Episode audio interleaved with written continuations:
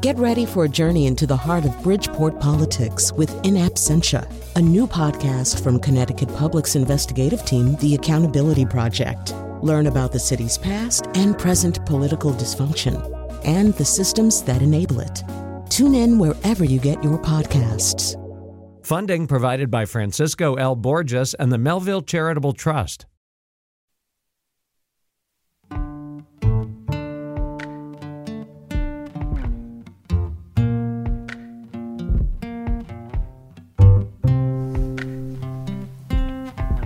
This is Where We Live on Connecticut Public Radio. I'm Lucy Nalbethanchel. Airbnb, love them or hate them, usage of homestay services increased despite booking losses in the pandemic as property owners shifted from short-term to long-term rentals. In twenty twenty-one, Airbnb generated nearly six billion dollars in revenue with three hundred million bookings. That's according to data from the Business of Apps. What's your Airbnb story? We want to hear from you. Do you prefer booking an Airbnb to a hotel? You can join us. Share a comment on Facebook. Find us on Twitter. Twitter at Where We Live. Coming up, we hear from travelers about their experiences with short-term rentals, and later we know there's a shortage of houses on the market and apartment rentals in our state. How do homestay services like Airbnb impact the issue locally? That's just ahead. First, joining us on Zoom is Andrea Sachs, who's a travel writer and journalist at the Washington Post. Andrea, welcome to the show. Hi, good morning. So I had mentioned uh, Airbnb uh, at the top of the show. There are other um, homestay services. Uh, certainly Airbnb um, has dominated the market. You know, why are people so attracted uh, to uh, this service? I think it goes to our desire to be part of the community, to kind of be local and not be tourist. You know, sometimes that's a weighted word. And so we just want to kind of blend in and just be part of the buzz of the neighborhood. And by staying at a private residence or apartment or whatever it may be, we feel like we're really integrated into the community. So this was uh, this company was founded, I believe, in two thousand eight. Let's talk about uh, the the evolution and what these listings are like for maybe those uh, few who have yet to, to book on Airbnb. Oh my gosh, can I find that one person? like, I don't know anyone. It's it was such a great, it is such a great idea. And I remember when it emerged in two thousand eight, and it was, you know, two guys in San Francisco who had an air mattress and the idea of like, let's have someone crash on our floor and we can meet a new person and show them our city, but also put a little cash in our pocket. And now, I mean, billion dollar company. And I, lo- I, I jumped out. We, the travel section jumped on it pretty quick. And I stayed at a couple places in New York, and I did the variety where it would be doing a stay with other roommates, which was great. And then the other end was someone, and I had a weird sense someone had just bought this property. It felt like it, no one had ever lived in it, and I might as well just be in corporate housing. And so the first experience where I really engaged, I felt like really animated. The other one, I felt kind of lonely. And so I think the problem is there isn't so much the former, and there's maybe a little more of the latter now, where it's become such a business endeavor where people are snapping up properties without ever having lived in them. And that kind of goes against the sense of being part of the community. Yeah, there was a, a recent story, I believe was up by Business Insider, about, uh, I guess, a Connecticut couple that had bought up several properties in Vermont. Um, and there was some pushback, of course, uh, by uh, locals in Vermont. And uh, officials there worried that, you know, how would this impact uh, the rental market? And so we've seen uh, also cities like New York City, of course, um, worried about the occupancy tax taking away business from hotels. And there are particular cities that have cracked down on short-term rentals, Andrea. Absolutely. I mean, the, the local governments definitely stepped in. I know recently Maui, Hawaii, Hawaii just really struggles with this problem. Maui actually put a moratorium. So for two years, they are not allowing any short-term rentals in residential areas. And that's where the areas are getting hit the most. So in the resort areas, it's fine because it's transient and people come and go. But Maui said no for two years until we figured this problem out. Um, they've also, a lot of places have maybe increased the number, the amount of days that the owner or renter, whomever, can book. So I know in D C, well, let's see, I think Oahu now, the minimum stay is ninety days. So really pushing like a longer term commitment rather than like these quick two, three day short stays, because it really impacts the community. You know, you have traffic, you have noise, you have people you don't really know coming in and out. And I just think it it upsets the, the neighbors a little bit to see it if there's some misbehavior. I know I've had it. I had my neighbor was renting her place and there was trash in her front yard and the door banging, and it just was disruptive. Is Airbnb, Andrea, you know, still considered, I guess, the more affordable option? Uh, or I know, I think the Washington Post recently reported on on how hotels are now offering private home rentals. So how has it changed? I was just having this conversation yesterday. I Airbnb used to be, and there's such a range. So when you go and search, you'll get so many results, and it seems like they could range from maybe under one hundred dollars to like three hundred, four hundred, like upwards of thousands. But the problem is when, as you know, as you start going through the process and booking, they add on so many additional fees, taxes, totally understand. But sometimes the cleaning fee seems like it's more than the nightly rate, which is really disturbing. And I, so I feel like Airbnb has gotten a lot more expensive, and I usually will go back to the hotel and to see if I can save money and maybe at the chain hotel. But you brought up a great point in that just in the past couple of years, especially during the pandemic, the hotels realized they've been missing out on this really, really profitable piece of the pie. And they've jumped into this and they have started to offer uh, private home rentals through, say, Marriott, Accor, Mandarin Oriental. And so they work with private, they're not, they don't own the places. So it's like Airbnb, they're just a platform sharing it with their members and guests, but they are overseeing the management of it. And if you're a loyalty member, you get points for it. So that's a benefit of it. But when I tried to do it for the Marriott, again, like the cleaning fee was off the charts. And I just, I couldn't fathom like spending three hundred dollars. Is that what it was? You know, for a cleaning fee. I'm not yeah, a messy that, person. So, I, so there are a lot of, you know, you have to do your due diligence and, and compare and see whether it's worth it. Because obviously when you stay at a hotel, they bake in the cleaning fee for you. So you don't break it out and you don't see how much you're paying. Brian's calling in from Litchfield. Brian, what did you want to share? Hey, good morning. Hey, so I've we we've spent uh, some quality time at Airbnbs this summer. We've stayed at twenty-six of them um, as we made our way across the United States and back. Um, and you know, we've had some weird situations and some non-hygienic situations and situations where the property really wasn't what was listed. So we tried leaving some negative feedback um, for one specific property that we started out in.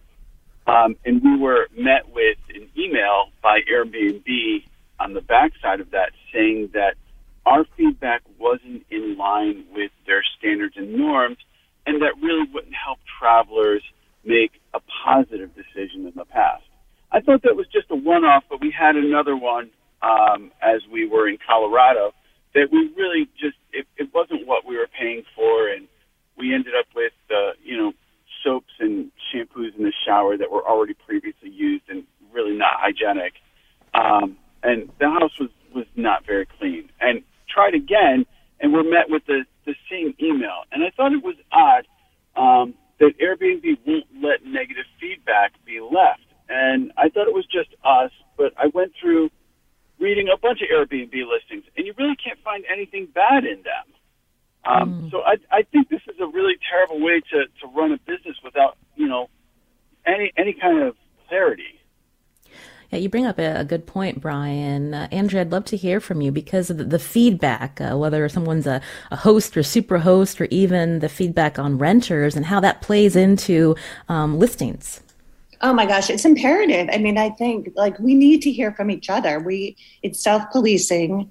I only know as much as the host is telling me in, in the profile, and you can't fully trust that, obviously, because they want to sell their property and make it sound as pretty as possible. And I need, you know, like Brian, like I need to know your experience. That's the only way I will have a true sense of what this property is about. And so if they're pulling them, and I know recently they were saying something about parties, like they've banned parties, and that if somebody had a party and they're complaining about it, they might pull that because it's kind of a biased review. But they need to be open. It needs to be an open forum. It needs to be an open conversation. I need to hear, like, I need to see the warts along with the, the daisies, and it's just wrong if they do that. And I know, so like TripAdvisor went through that as well. Like they were being um, criticized for maybe pulling negative or having the hotels pull negative reviews. And so you don't know, they need to be transparent. I almost feel like we need to start like a rogue, like Airbnb, like review site so we can find each other and, and talk to each other honestly, but they shouldn't be doing that at all. You're hearing Andrea Sachs here on Where We Live. She's the travel writer for the Washington Post. Uh, as we talk about Airbnbs and usage of homestay uh, services um, becoming more popular, you can join us as well. Find us on Facebook and Twitter at Where We Live. Jason's calling in from East Haddam. Jason, what did you want to share? Hi, how you doing? Um, I am a member of Airbnb. I've used it. But uh, even better for myself with some other homestay uh Um, websites is one called couch surfing dot com. I've been a member since actually nineteen ninety, uh, since two thousand eight. It's been around since nineteen ninety-nine. You can think of it as Airbnb with no money involved, where people let people stay with each other out of the kindness of their heart and to share their culture, maybe share a meal, not spend twenty-four hours a day together. But, uh, you know, I've stayed in South Korea, Kazakhstan, Spain, Portugal. I've had people in my house from, uh, Colombia, excuse me, I'm riding my bike.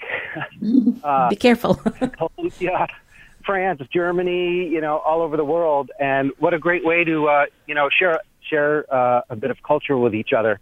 And it, although it's called couch surfing, obviously, you're not necessarily sleeping on a couch, but you may sometimes, but you know ahead of time if you're booking with someone who has a private room for you with a private bathroom or something like that. And uh, it just has really restored my faith in uh the kindness of humanity to see what people will do for each other when there isn't money involved, just to meet each other. Well, thank you, Jason, uh, for calling in uh, and, and offering up that alternative. Andrea, what do you think about uh, couchsurfing and other uh, sites that have also popped up, uh, a different model than Airbnb?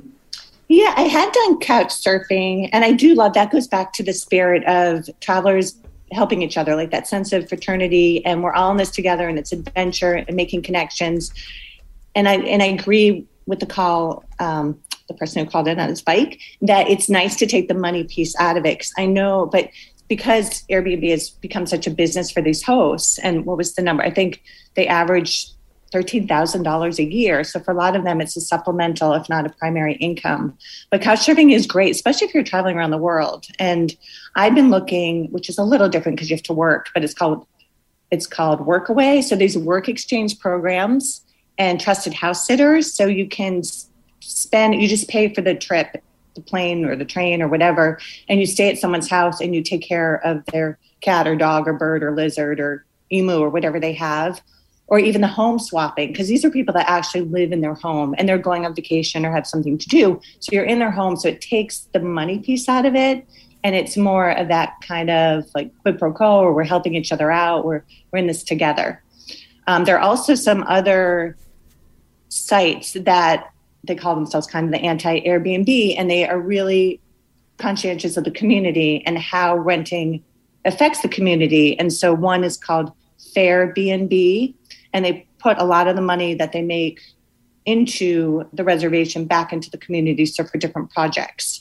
And some of the other, um, Plum Guide also, they vet, they say that only about five percent of applicants become part of their guide, and they They have a criteria, and they're very strict about who's part of their enterprise. So there are definitely a lot of options. And I think even if we go back to old school, which would be going back to the rental companies, going back to property management, like remember in the, it's, the old oh, yeah. day we used to call and be like, hey, do you have a beach rental? And they have listings, and you talk to a person, and they work one-on-one and over, have more of oversight than maybe these giant booking platforms have. Right. Uh, we're going to be talking and hearing from other uh, travelers about their experiences, also about safety issues uh, that have uh, cropped up um, um, with Airbnbs uh, just ahead here on Where We Live.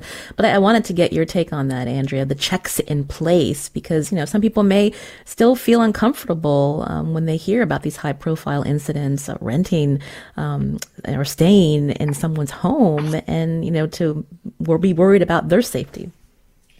Yes. And I have to say, I'm not a panicky person. Whenever I press the send or book or confirm on Airbnb, I get a little panicky because I just don't know. Like, there's no front desk. you're relying on the person who is renting it out, that they're going to be available. They're not going to be like off kayaking and they're not by their phone.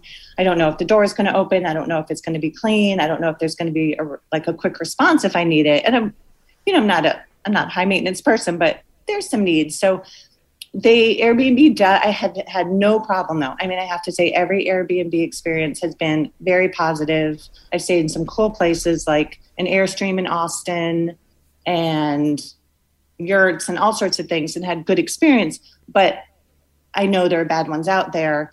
And Airbnb does say, and so I can't speak from experience, but I know you have some people with great anecdotes, that they have this safety net and that they will, if you're unhappy with where you are, you know, they're going to find you a new place or give you a refund.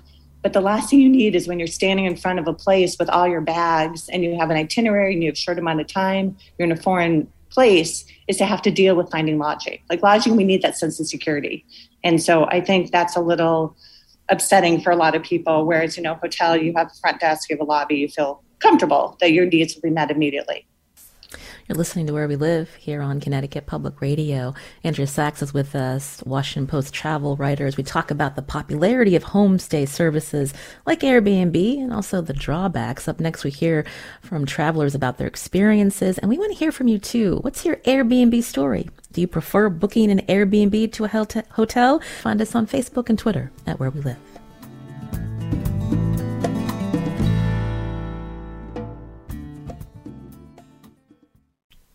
You're listening to Where We Live on Connecticut Public Radio. I'm Lucy Nalbethanchel. Since two thousand eight, Airbnb has made finding accommodations easier for people interested in renting space at a home versus a traditional hotel room. And for the right price, people can find pretty amazing digs like a hobbit house in Washington State or a floating tiki hut slash houseboat in Key West. There are ho- other homestay services like Vrbo and HomeAway. And if you live near an Airbnb with travelers coming and going, you may have different feelings about this booking app. As we talked about, some cities have enacted ordinances to limit short-term rentals like Santa Monica and New York City. And coming up, we're going to talk about the impact of homestay services on Connecticut's housing and rental market. We want to hear from you. What's your Airbnb story? Maybe you did remote work by booking an Airbnb during the pandemic. You can join us. Find us on Facebook and Twitter at Where We Live. I wanted to bring on another guest. Uh, joining us is a food and travel writer who's written about her experience booking an Airbnb. Christina Conte is here with us. Uh, Christina, welcome to the show.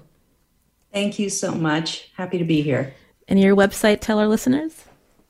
christinas puccina dot com. And so, Christina, tell us about your Airbnb experience. I know this was related to a big uh, event in your daughter's life, graduating from Villanova. And so tell us about uh, trying to book accommodations for you and your family. Well, given that uh, we're in California, it, you know, was including flights um, to the East Coast, and my daughter had warned me ahead of time that all her friends on the East Coast that knew about the situation in the Villanova, Philadelphia area, that there are, I believe, around sixty colleges and universities in a small area. And so accommodations um, justifiably book up immediately for that weekend. And so she said, you're going to have to get up and, you know, be on as soon as the rooms become available, which I did. Um, the first night, a year to the day of the night that we would have to be there before her graduation, I was able to book two rooms because I needed it for, my parents were coming from Michigan and my son was coming from Virginia. So there would be five of us that needed accommodation. I was able to book two rooms at a hotel. The next night, I tried to do the same thing, and there was nothing available at that same hotel. So I was unable to book two nights in a row. That's how over full it was a year in advance. So to get to the part about the Airbnb, because we were changing from one hotel to another during the graduation weekend, someone had mentioned Airbnb to me um, a couple months before her graduation.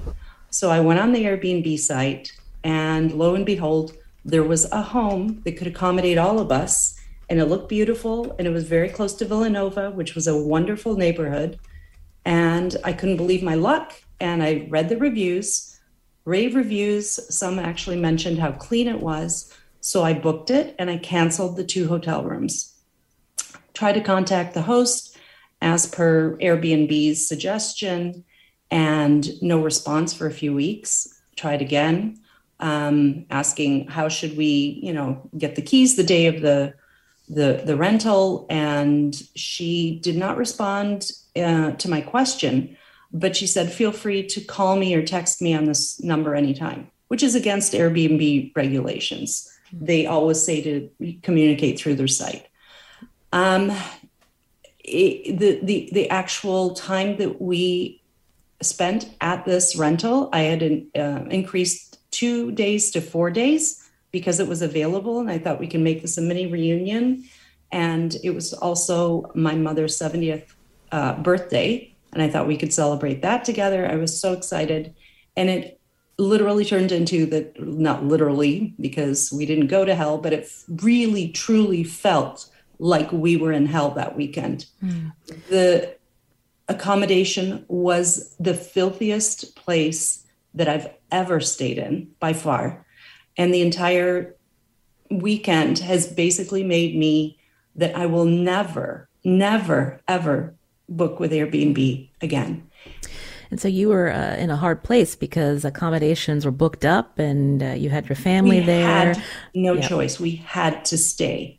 And that's the part where Airbnb, I feel, was absolutely the worst um, in customer service. After the fact, I, I contacted them while we were there and I said, this is not okay. This is health and safety standards. I used to be a social worker, so I know a little bit about, you know, the standards of what is appropriate for health and safety in a home.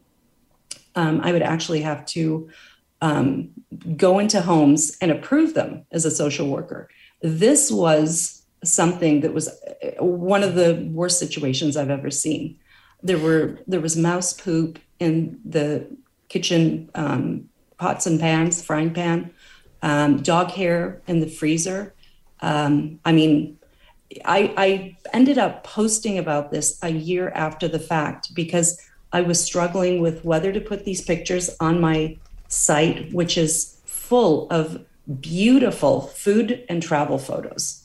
And it was just so hard for me to show people where my family and I actually stayed. Mm-hmm. But I thought, if I don't do this, people aren't going to know about this and they're going to possibly get into the situation themselves.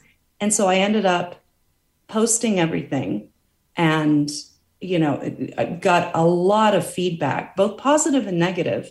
Um, a lot of people still, they read the entire article that I wrote and they say, that's your fault. You must not have read the reviews.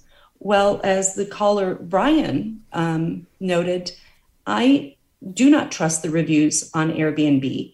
And one of the readers that wrote in actually explained how it's possible to leave a fake review on Airbnb. Um, you just have one person book your, your place and cancel. And because they've done that, they're able to leave a review. Now, this is at the time that she posted this. I don't know if Airbnb has changed that and made it so that it's not possible anymore. But at the time, that was possible. And, and Christina, I am, uh, yes. You said that you'll never book an Airbnb again, but given your experience beginning, uh, given the blog post that you shared with people, for those that are listening, you know, we think about how to handle um, if they book an Airbnb and there are issues, you know, some of the, the tips or suggestions given your experience. Um, don't expect uh, a good outcome with Airbnb because their customer service, they will not look at the situation um, that happened. They just say, you stayed there, therefore we will not give you a full refund. Um, even though I said l- there was no place for us to stay. I was on, you know, I even tried to go on to hotels thinking maybe, you know, there are some cancellations. I need to at least check. There was nothing, nothing. And we had no transportation. And if we left, we would have had to go so far away, we wouldn't have been able to attend my daughter's graduation. So it really can upend a very important weekend um, or trip or reunion or whatever that you may have planned. And that's why I would dissuade people, because there is absolutely zero accountability for health and safety. There's no human being that goes into these places. Um, I've read where people book with the Airbnb and um, there, there isn't even a home that exists. So there's just, for me, there's too much at risk. Right. Well, we're sorry that you and your family experienced that, Christina, um, but we thank you for explaining to us your experience and, again, um, your advice uh, to those uh, uh, who are thinking about booking and the questions that they should ask and the red flags when they pop up, um, you know, to, to be aware. Um, Jamie's calling in from Clinton. Uh, Jamie, what did you want to share about Airbnb? Well, I'm a host, and I'm a, I've been a guest many times as well, but I'm a host. Uh, an Airbnb host, and I think the platform is awesome. Um, it's not one hundred percent foolproof for certain. Um, I actually have been a super host for three years, and I lost my super host status this year because someone gave me an unfair review, and I was pretty upset about it. Um, I thought it was it was unfair. I did not try to appeal to Airbnb to change it. I I, I didn't know if that was really an option, but I didn't even try. Um, I was very disappointed because the person who gave me a bad review did not have a conversation with me about his concern, even though during his stay, he was there for a month, during his stay, I reached out many times. And even when he did have a very small thing, I literally was over at the house's cottage within ten minutes to take care of it. So I felt that his review was very unfair, and as a matter of fact, I just had a group stay there last weekend, and in their review, they commented about his review and how his review was not accurate. So I think that, you know, the nature of letting the public review you is a good um, is a good platform for us to be able to give comments to each other and reviews to each other. And certainly, I have struggled sometimes how to review a guest and also how to review a place and be um, honest and still not ruin their business. And that is a tough thing, both as a guest and as a host, that I think we deal with with the platform. But it is important to be honest and fair. Well, thank you, Jamie, uh, for telling us about your experience today on Where We Live as we're talking about short-term rentals through homestay apps like Airbnb. As I mentioned, they've become a popular option for travelers, but there have been a series of scams. Christina referenced that. Also, safety oversights that have invited public scrutiny. Joining us now on Zoom is Jesse Danoff, who's an attorney at the Mitchell and Danoff law firm in Hollister, California. He represents clients with complaints against Airbnb. Jesse, welcome to the show. Hi, Lucy. Good to be here. So I understand you've taken a number of cases against Airbnb. Uh, can you sum up what these cases look like, and how has the company responded? So they've been all sorts of cases, ranging from hosts being assaulted, guests being injured, murdered, uh, shot, or assaulted at parties or events at Airbnbs, or third parties being uh, injured at Airbnb properties. And the response has actually tra- changed pretty dramatically over the years. I've been doing it for over three years now, three and a half years. And uh, at first, it, it, there was more of, of, of there was a more sense of urgency from the company. They re- they they had more uh, desire to kind of keep things under wraps and and keep it hush hush. At, At this point, I think they've come to the realization that th- there are a lot of safety issues and a lot of uh, things that are just unavoidable and are going to get out. So they've started to be more hardline and kind of make it more difficult for people who have actually been injured or at worst killed at these properties, you know, get compensation. Yeah, and I understand that uh, one of the cases uh, that you're involved in was related to a twenty nineteen shootout at a one million dollar four-bedroom home in California, uh, twenty miles east of San Francisco, where a gunman opened fire, uh, killing five. Um, I think you represent uh, the mother of, of one of the victims. And so has that been resolved? Uh, it has not. Yeah. And so we reached out to Airbnb, and um, in a statement, uh, in part, uh, it shared that in the past year we've introduced a number of features such as a twenty-four hour safety line, as well as our local emergency services feature, which connects users to law enforcement immediately if they're in danger. And the company also announced a twenty-four hour safety line. So if uh, a traveler ever feels unsafe, uh, Airbnb says uh, that line will give them priority access to specially trained safety agents day or night. Jesse, uh, tell us about this, these safety agents, the safety team that the company um, has to respond when uh, these types of incidents happen. So uh, the other thing about this company is that they do give a lot of lip service to these types of Uh, safety teams, safety uh, systems that they're putting in place. And a lot of the times they are a bit empty in, in actual implementation. Um, I have, ha- I actually had a client recently who had reached out to a safety team for about five days, talking, a, a try, demanding and trying to get some information and guidance and help uh, about what to do with a guest with that had a firearm in her property. Uh, the safety team apparently sat on their hands and really didn't respond at all. Uh, and she was shot by this guy. So they're, you know, they've banned party houses now, I think three times. Every now and again, there's a story about it happening. They've, they've talked a lot about safety and security, and in reality, when you really need the safety and security teams, they're just not there. Mm. You know, Jesse, there there are listeners uh, we're hearing from that are hosts and also are responding to Christina's story. You know, they'll say, you know, these are unfortunate but not representative of the greater Airbnb community. So how would you respond to them? I mean, I I would agree that I'm there. It's not the majority of the time that people go and get injured or, or get hurt at, at an Airbnb, but there is a large amount of times that this happens, and in, in other areas of society where there are situations that are prone to violence, such as nightclubs or large gatherings, there's security protocol and, and precautions taken by event venues and uh, properties or, you know, managers. And in these cases, there's nothing like that. There's no regulations. They're totally free-for-alls and left open to people, you know, with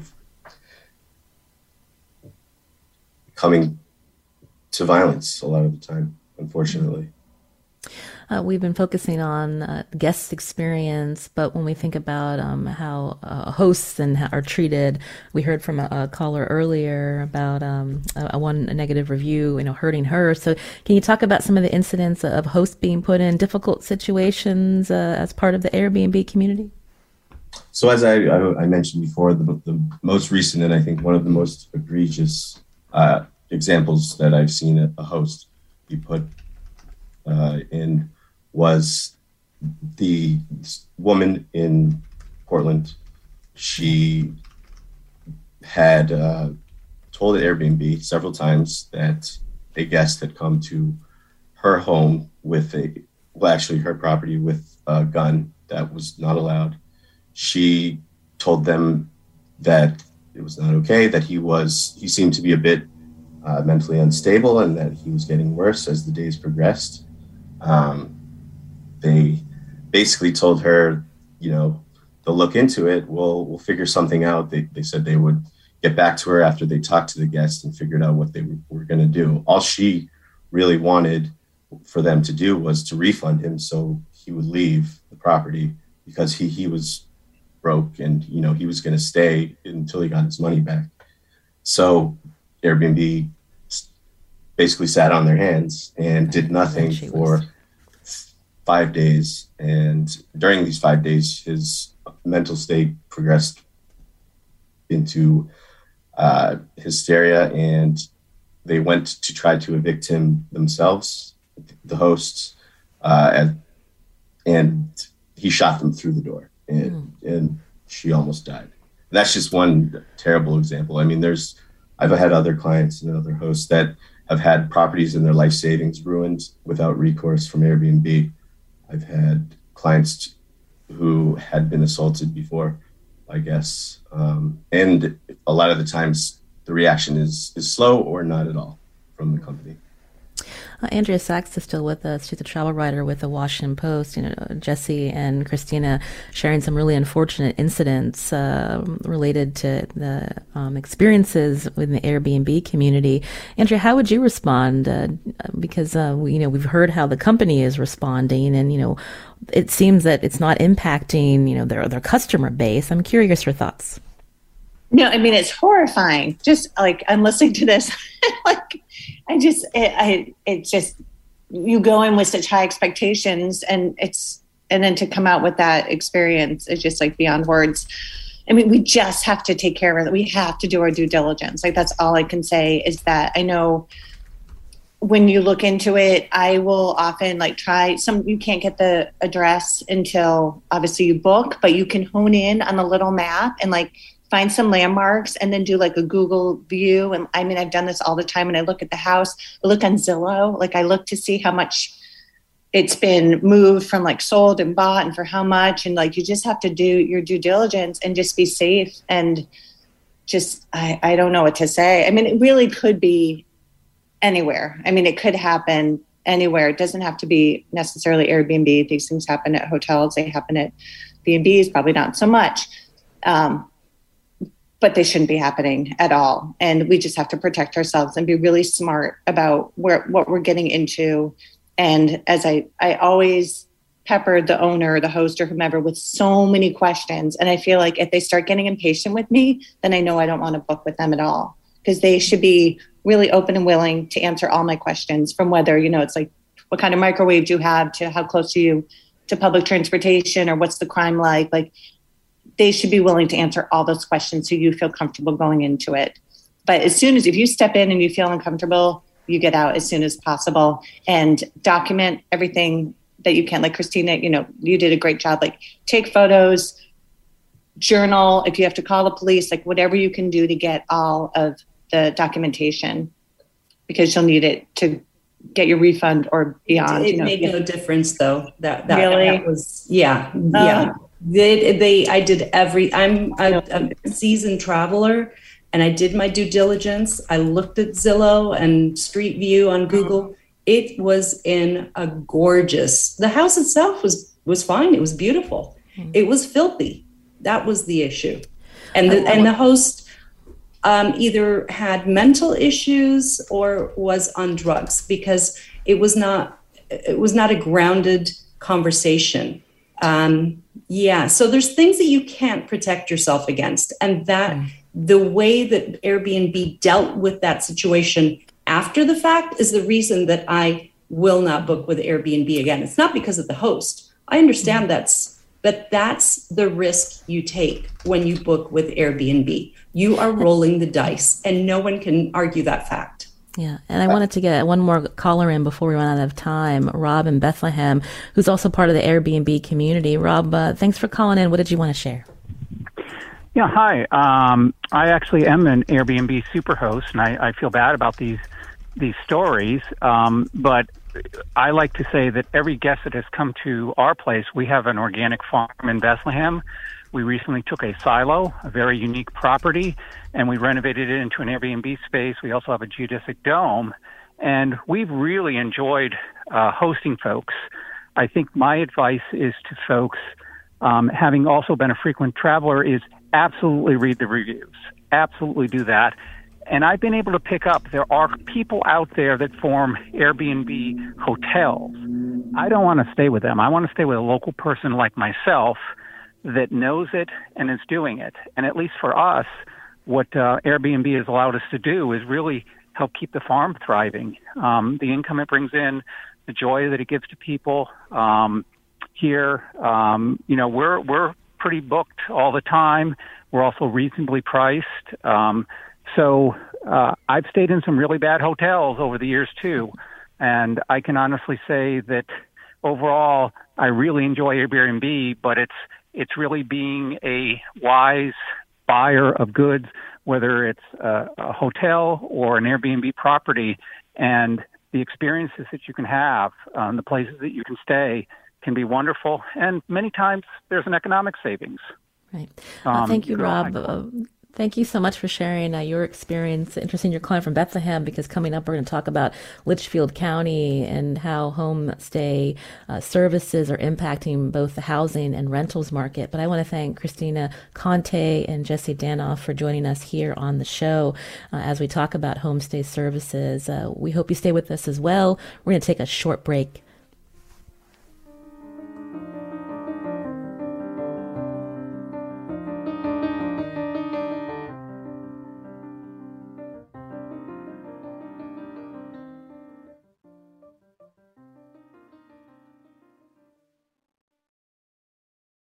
This is Where We Live on Connecticut Public Radio. I'm Lucy Nalbethanchel. Now, there was a twenty twenty-one study by Carnegie Mellon University that found the presence of Airbnb units in a community caused a mild decrease in the long-term rental supply, also called switchers, including affordable housing, which harmed local renters. But the study finds Airbnb also expanded the rental housing market, which may benefit low-income landlords. And C M U's study authors proposed a new tax to reduce switching while maintaining the rental market expansion, also to alleviate socially inequitable outcomes.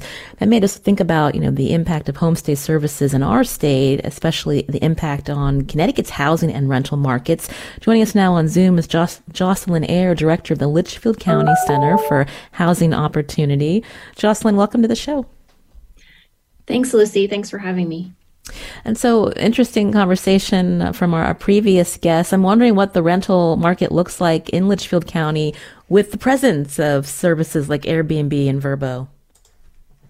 Yeah, well, the you know the rental market right now in Litchfield County is very, very tight. It is very difficult for folks who want to rent to find really anything at any price in Litchfield County right now. And I will say that, um, you know, Airbnb and other short-term rental platforms have definitely had a significant impact on the number of rentals that are available to folks who want to live here year-round. Uh, we know that in the last couple of years, especially, a lot of conversation in our state about exclusionary zoning and the fact that, you know, we have such a demand for uh, rentals, uh, but just not enough uh, spaces. I'm wondering, in Litchfield County's perspective, when you look at the the census, so to speak, you know, what is the demand and what are some steps to alleviate um, this issue locally?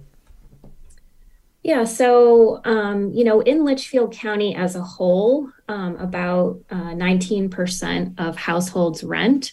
Um, statewide, it's more like thirty percent. So we think, you know, again, the just the number of homes that are available for rent have has sort of suppressed the number of renters that can can live here. Um, but uh, again, in some of our smaller towns in Litchfield County, Uh, we've seen, you know, sometimes they only have five, you know, between five and ten percent of their housing stock is available for rent. Um, you know, during the pandemic, many folks who were renting um, sold their homes because of the the high home prices, um, you know, in the real estate market. Um, so that made it challenging. But again, uh, you know, where we are here in Litchfield County, it's it's a pretty um you know, attractive area for folks uh, who want to escape New York City for the weekend or for the week. So, you know, again, we've seen a lot of um, homeowners and landlords who were renting to folks year round, um, uh, just turn their, you know, year round rentals into short term rentals.